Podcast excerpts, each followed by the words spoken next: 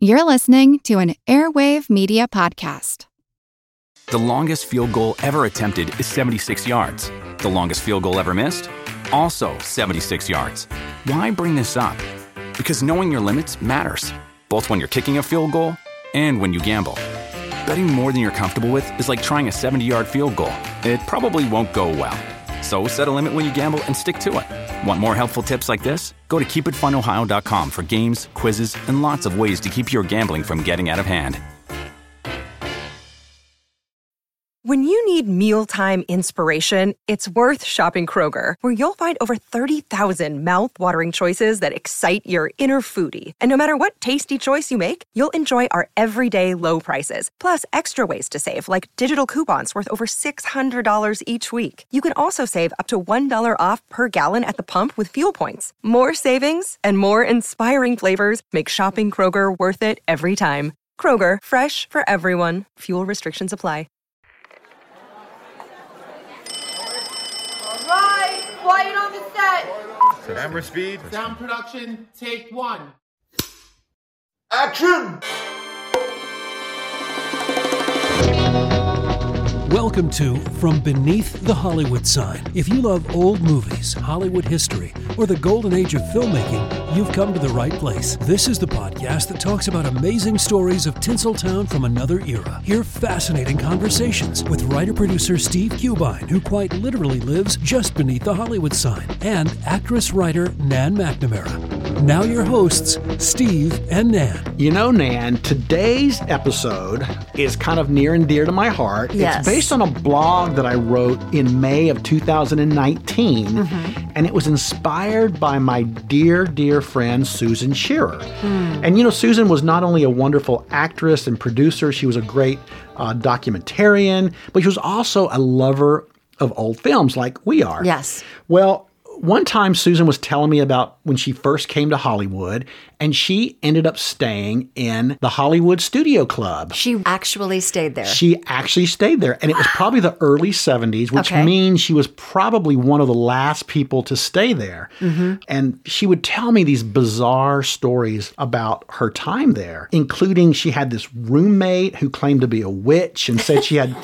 Well, get this. She had connections to the Charles Manson family. Oh. Which is really eerie when you realize that Sharon Tate, his most famous victim, also stayed at the Hollywood Studio Club when she came to town. Was Susan able to lock her door? I think she got a new roommate. Okay. Um, Susan's stories really inspired me to write this. Yeah. So now I'm happy we can talk about it today on the podcast. And just, I just want to dedicate it to Susan. Such a, a love, and I miss her dearly. And I know she would appreciate us talking about where the good girls lived in Hollywood when they came in the olden days. Well, here's to Susan, and thank you, Susan, for the inspiration. Yeah.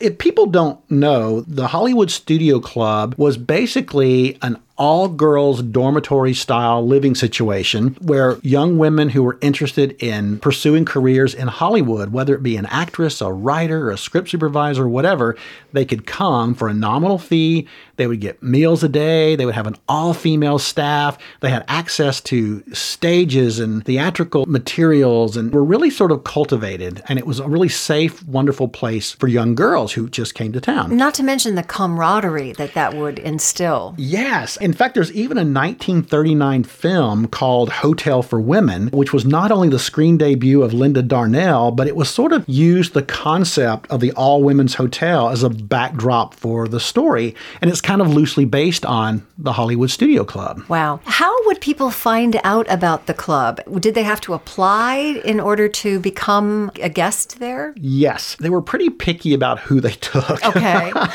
Each applicant had to, well, A, they had to be seeking a career in the film industry. Okay. But also, they needed references and they needed a letter from their parents. Okay. As any good girl would have a letter for her parents. Right. So, they really handpicked the young women who would stay there. Well, there is that cliche that, you know, in the Midwest and the South, no parents would let their daughter go off to that wicked town Wicked of Hollywood, right? But you could be safe at the Hollywood Studio Club. So it was originally formed in 1916, Yes. right? Yes. And that was a librarian Yes. at the Hollywood Public Library. Uh, a woman named Mrs. Eleanor Jones, who was, she was a librarian at the Hollywood Public, and she uh, ran across this group of girls who would meet regularly at the library. They would discuss their careers, they would read plays. She was worried about these young women and their safety, who were all living in cheap hotels and boarding houses all throughout Hollywood. So Mrs. Jones and the YWCA, they spearheaded a campaign to establish a safe, clean, affordable, and chaperoned residence for girls and other Hollywood hopefuls. So they got financial help from the studios and local businesses. Yes. And Mrs. Jones secured a home actually to begin with, right? Yes, it started out, it was just like a, I think, a three bedroom house at 6129 Carlos Way in Hollywood. And it was the first location. And early residents of the Hollywood Studio Club included actresses ZaSu Pitts, Wow. Marjorie Daw, Lois Lee, also Anne Bauchens, who would later be Cecil B. DeMille's film editor, who would edit films such as The Ten Commandments. And I think she won an Oscar for The Northwest Mounted Police. And also living there early on were screenwriter Sarah Y. Mason, who would also go on to win an Oscar for her adaptation of Little Women Wow. and Agnes Johnston, um, who would write scripts for the Mickey Rooney, Andy Hardy movies. Okay. So some really great people lived there in the early days on Carlos Way. So, because the home on Carlos Way was not large enough to really accommodate very many people, Yes. they did uh, get into a vigorous fundraising campaign. And it was Will Hays who was part of the group of folks that were raising money, right? Yes, well, he was actually an early donor. Okay. Um, the people that spearheaded the actual campaign were Constance DeMille, the wife of Cecil B. DeMille, Okay. and actress Mary Pickford. Oh. They were the ones who really got behind the fundraising efforts. Their goal was to raise $150,000 to build, you know, this new modern Hollywood Studio Club. And I find it almost ironic that while these film executives' wives were trying to raise money to build this safe haven for these vulnerable young women in Hollywood, some of their husbands were creating this unsafe environment that these girls needed safety from. Exactly. Because you read the stories about these executives and the casting couch and Right. the pressures, you know, that were placed on these young women. Well, and the film industry, I think the studios wanted to replace this image of this sad, exploited extra girl with the image of this new studio girl who's smartly dressed and graceful and genteel and tutored in etiquette as well as the performing arts. But to your point, Yeah. it's like they're abusing these women. It is. It's so ironic. it's very ironic. It's funny because, as you mentioned, one of the early donors to help build this new Hollywood Studio Club was Will Hays, who we all know from the 30s as the creator of the Motion Picture Production Code or the Hays Codes, which set the strict moral conduct for motion picture content. I think he really liked the image and the idea of this chaste place where these women could be safe from these horrors The of Hollywood. horrors of Hollywood.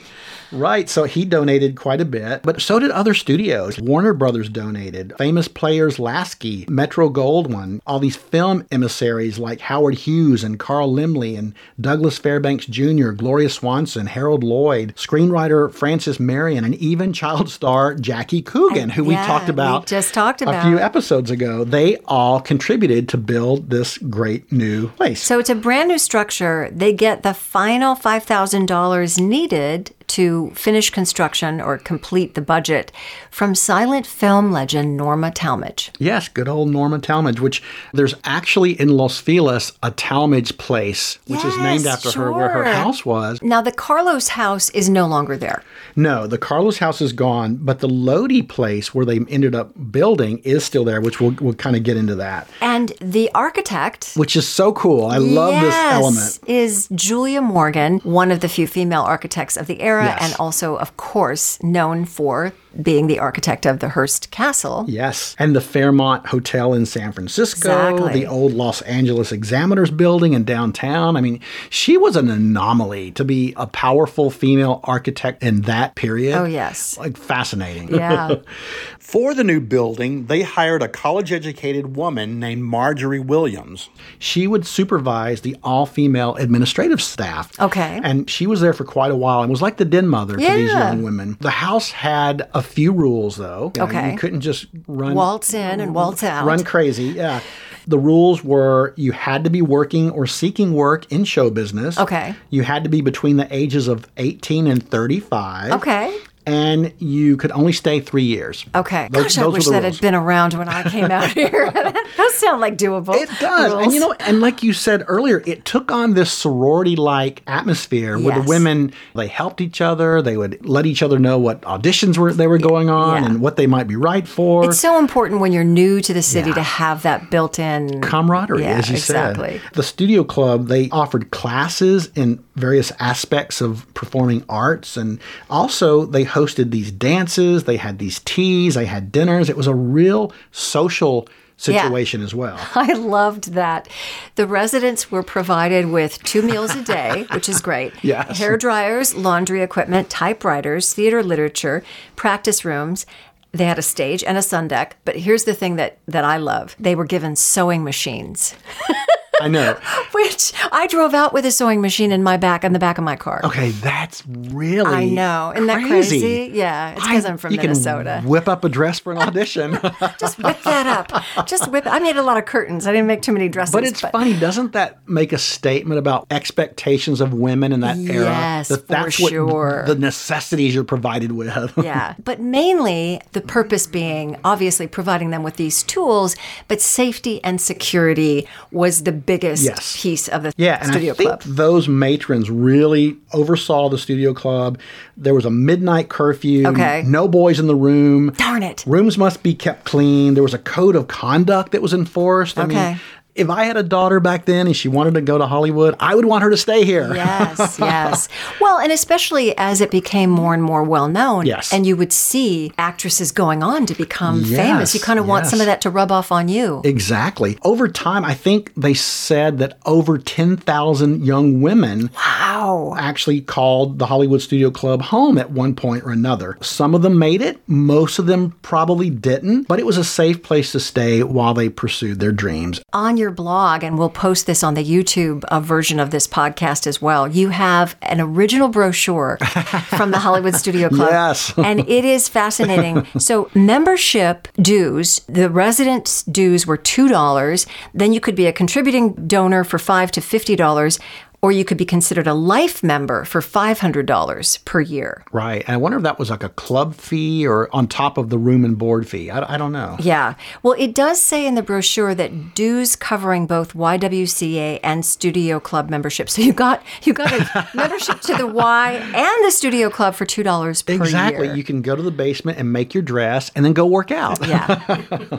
and they got breakfast and dinner so that they were out on auditions. Yeah. They would still have a nice meal before they left. They could live alone or they could have a roommate. Yes. I think it was cheaper if you had a roommate. Well, I think what we should do is get into some of the famous people that stayed at the Studio Yes. Club. But before we do that, I think it's time for our Hollywood pop quiz. And the pop quiz of the day is today we're talking about the Hollywood Studio Club in Hollywood, but there was a New York version of this all women's dormitory style housing in New York City as well, Right. which actually drew in the Broadway community and, and women that were pursuing Broadway careers.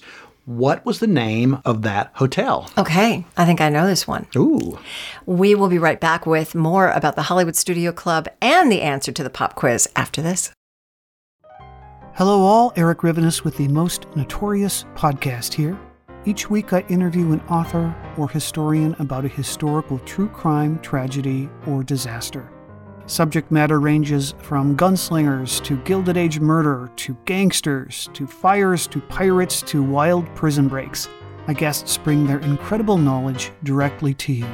Please subscribe to Most Notorious on your favorite podcast app. Cheers and have a safe tomorrow.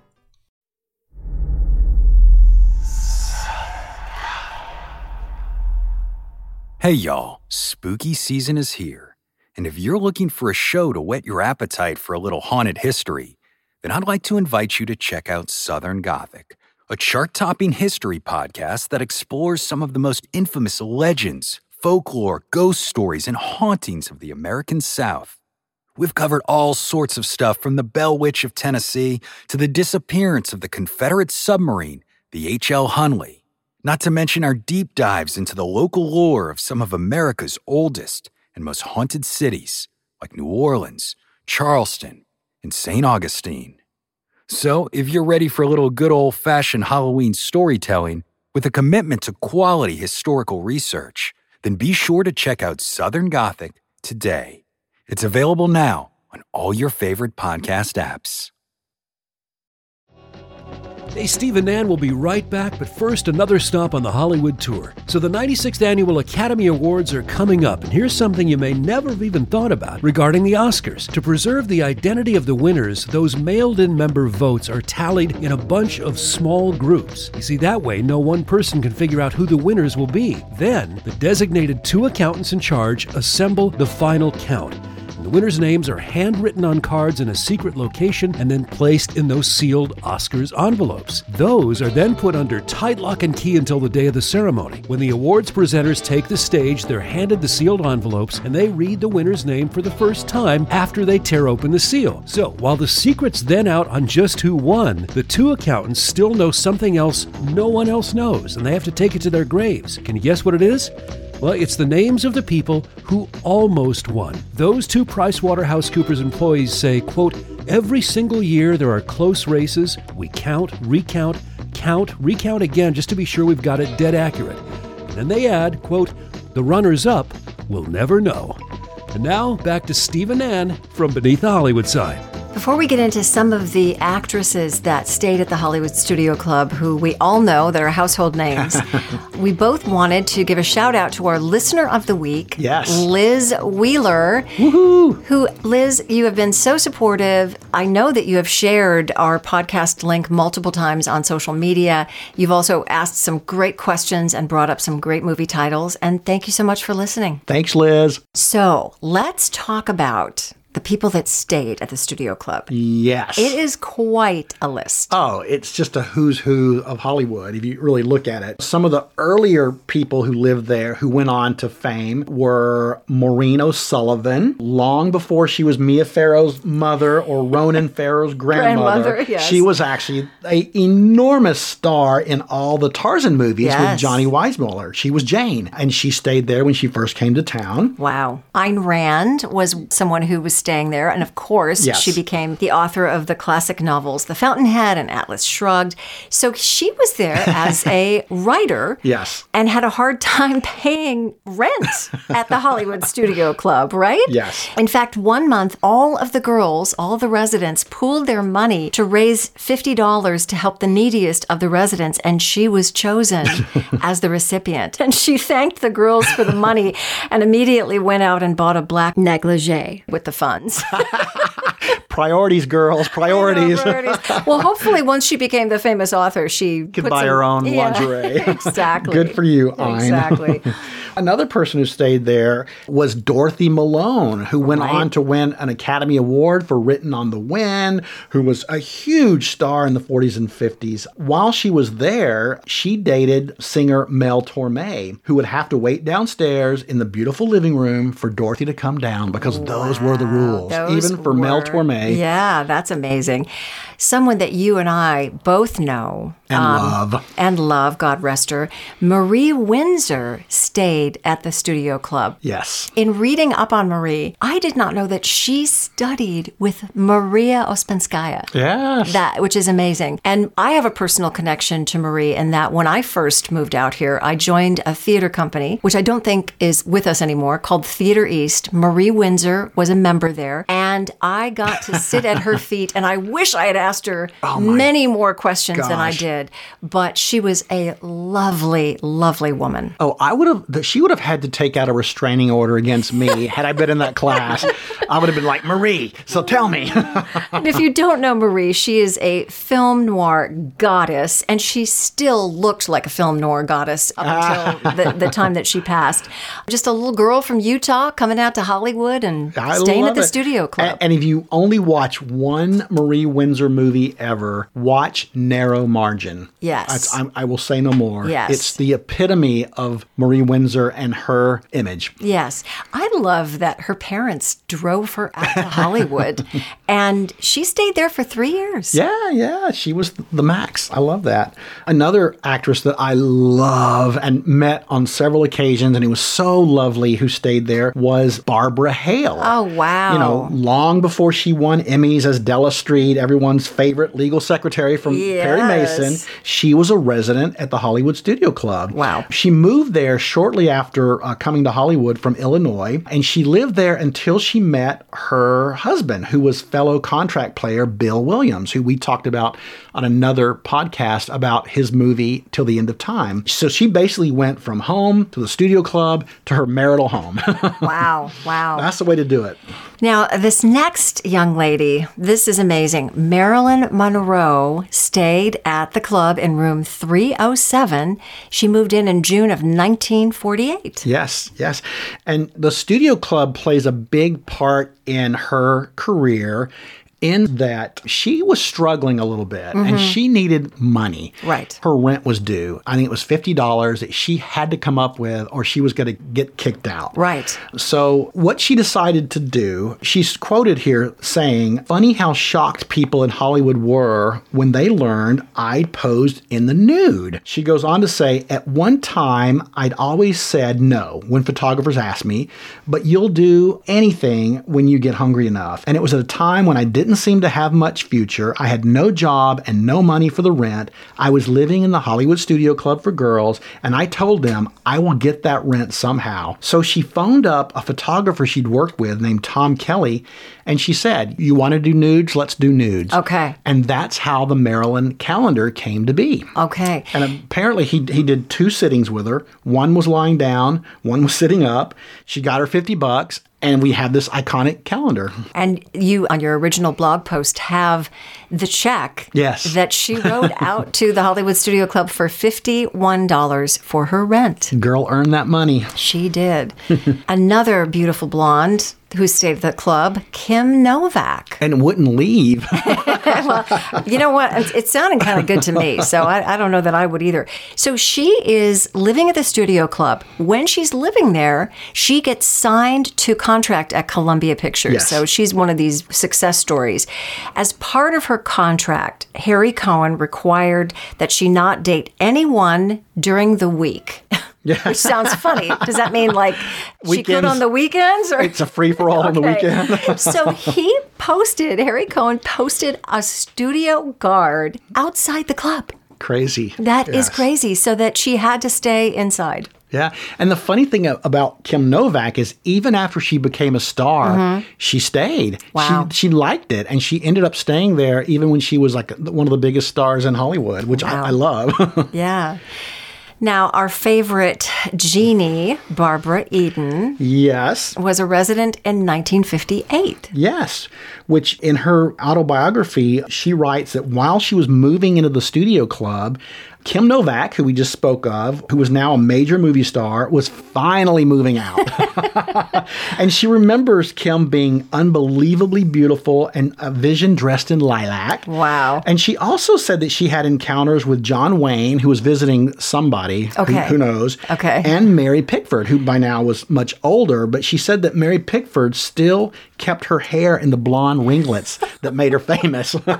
Oh, Okay. little, little baby Jane there. yeah, that's a little interesting. She was probably in her 60s by then, right? Yes, yes. Okay, well, I maybe need to look at my hairstyle and make sure I have that updated. Another great actress who lived at the Hollywood Studio Club was Rita Moreno. Oh. And while she was living there, actually, Kim Novak still lived there when Okay. she was there. She remembers her.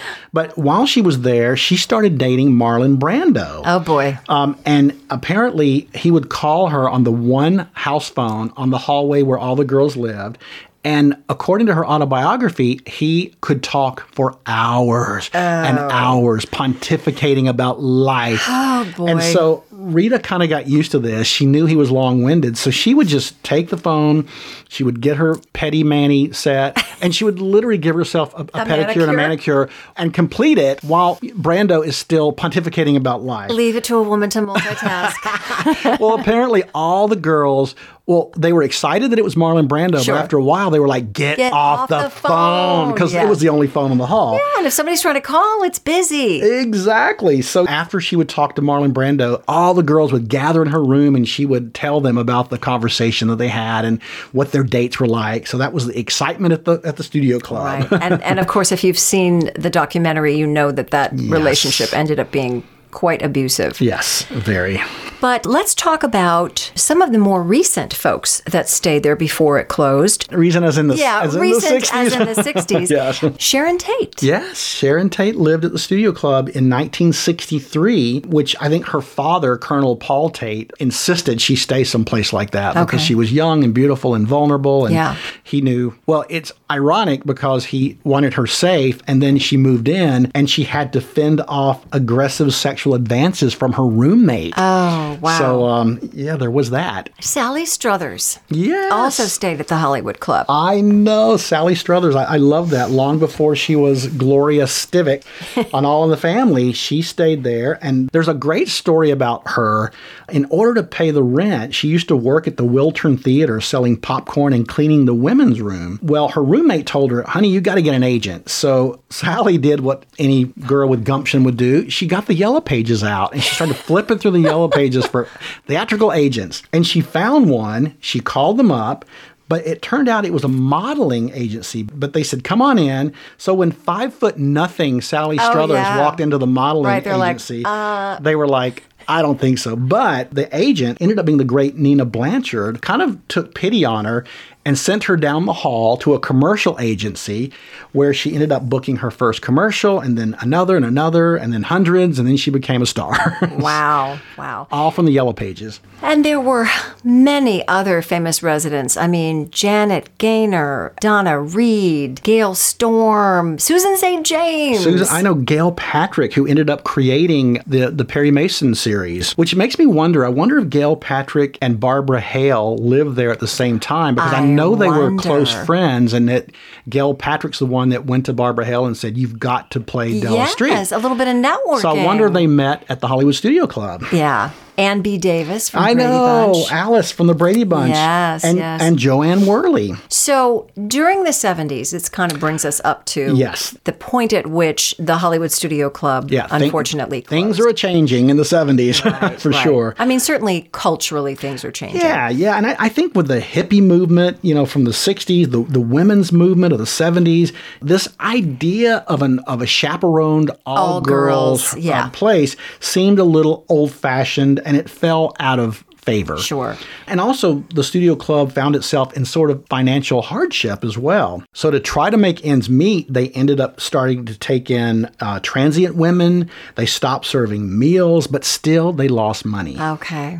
And then changes in the fire code were the final stake in the heart because the modifications that were needed were going to cost $60,000 to get it up to fire code. Right. And they didn't have a Mary Pickford anymore who could spearhead a fundraiser to Yeah. save the club. It's kind of remarkable, though, that given how they saved the Hollywood sign, that Yes. someone didn't step up. But I, I think your point being culturally, it- Culturally, it, was yeah. just kind of a passe. It seemed probably thing. silly to a lot of people at that point. It probably did.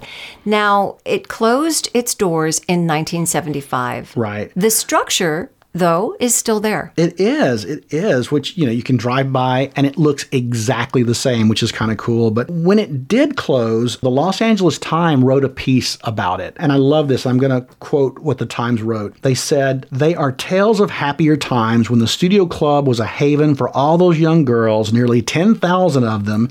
Who had come to Hollywood from little towns across the country to seek fame in the motion picture business. Some of them made it, most of them didn't. While they were here, though, the club tried to be what it said it was a substitute home for the one each had left behind. Today, the studio club is gone. The building on Lodi Place, just a few blocks from Sunset and Vine, closed last week, a victim of changing times and new fire codes. Mm. It's out of vogue to live in a club atmosphere, said actress Dorothy Malone, a studio club alum who was there in the 40s. They never allowed men in the rooms, and girls didn't live with their boyfriends then, she mm. explained. Right. And there was another former resident Rosemary Breckler, who wrote a letter to the LA Times about the closing. Mm-hmm. And the thing she remembered the most was how the studio club nourished young women. She's quoted as saying, The thing I remember most is the wonderful feeling we had of being cherished, loved, protected, guided, and assisted in our aspirations, which I think is a lovely sentiment that really sums up what the studio club provided to these young women. Yeah, it, there's really nothing like it and hasn't been a, since it closed. It is listed as a building on the National Register of Historic Places and it's a historical cultural monument that is not going to be torn down.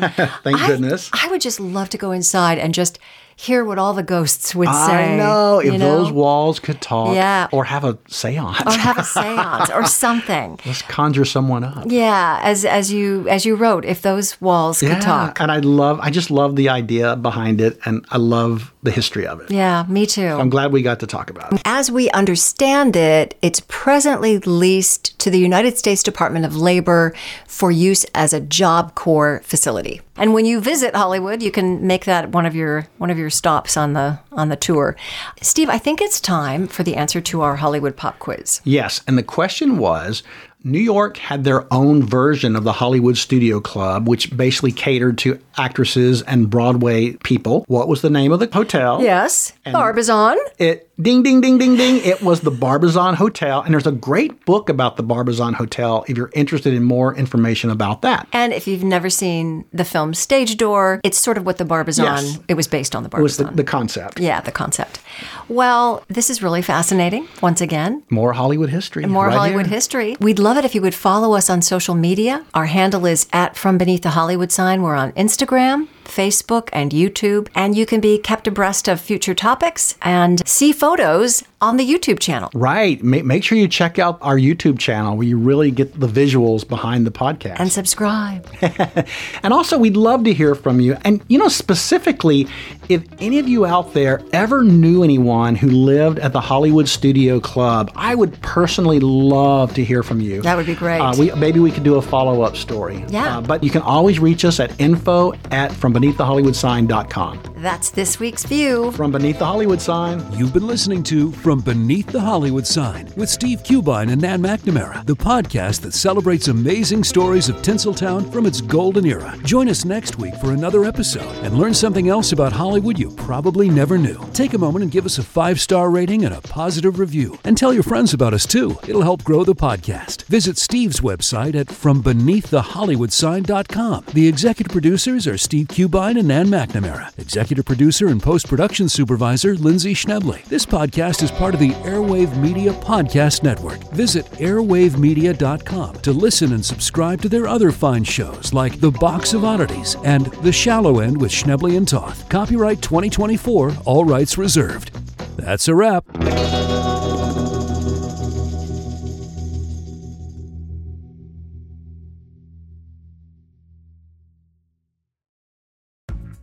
All you need is a few minutes to start your day off with something historic when you listen to the This Day in History podcast. Every day, there's a new episode for you to listen and learn about what happened that day way back when. So, listen and subscribe to This Day in History wherever you get your podcasts. That's This Day in History wherever you get your podcasts.